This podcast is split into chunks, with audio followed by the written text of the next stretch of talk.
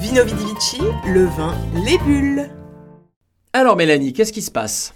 On part où? On fait quoi? Alors, On part où, fait quoi? aujourd'hui, nous partons euh, près de, ben, pas près de, à Saint-Estèphe, euh, Ah oui. dans la région euh, des vins de Bordeaux. J'ai donc eu le plaisir d'aller visiter euh, le château Lafont-Rochet, euh, Ah. qui est donc euh, un domaine qui est né euh, à la fin du XVIIe, euh, début XVIIIe siècle, euh, quand euh, le parlementaire girondin Étienne de Lafont a euh, acquis les terres euh, à Saint-Estèphe par euh, son mariage. Tu fais un peu Et Daniel là, je trouve. hein.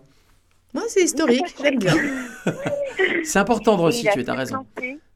Euh, il a fait planter justement euh, des vignes sur cette terre. Donc le domaine est resté dans la famille Lafont jusqu'en 1880, qui était et il était déjà très populaire à l'époque, à la fin du 19e siècle.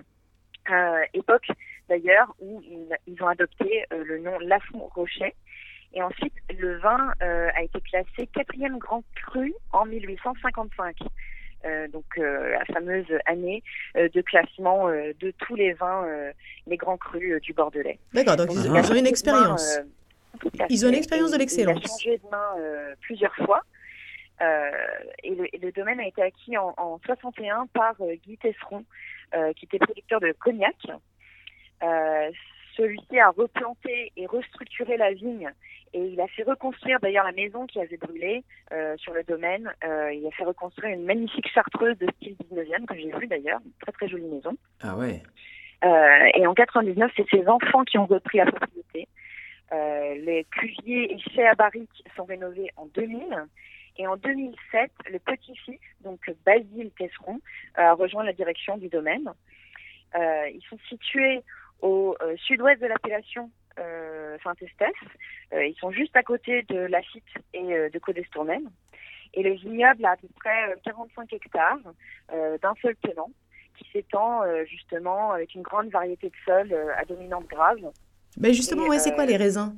Euh, Saint-Estèphe Alors justement, alors euh, voilà, les, le- les sols sont à dominante euh, grave et sous-sol euh, argilo-calcaire. Donc ils ont justement euh, euh, à peu près euh, enfin, tous les types d'encépagement possibles, mais surtout évidemment du Cabernet Sauvignon qui représente Mhm. environ 55% de l'encépagement, euh, 40% de Merlot. Ok. Ils ont un- en complément évidemment un peu de Cabernet Franc et de petits verres d'eau. Euh, L'âge moyen des vignes est d'à peu près 30 ans. D'accord. Donc, Wow, euh, non, c'était vraiment très intéressant, c'est magnifique d'ailleurs. Alors, très aride hein, cet été, il a fait très très chaud d'ailleurs par là-bas, j'étais j'ai été très très surprise. Euh, ils ont fait d'importantes rénovations entre 2014 et 2016. Ils ont donc deux nouveaux chais, euh, l'un qui est en inox et l'autre en béton. J'ai visité d'ailleurs euh, chais et c'est c'est magnifique, c'est très moderne. Euh, ils ont vraiment choisi une architecture qui, qui marie, euh, euh, on va dire, le, le côté historique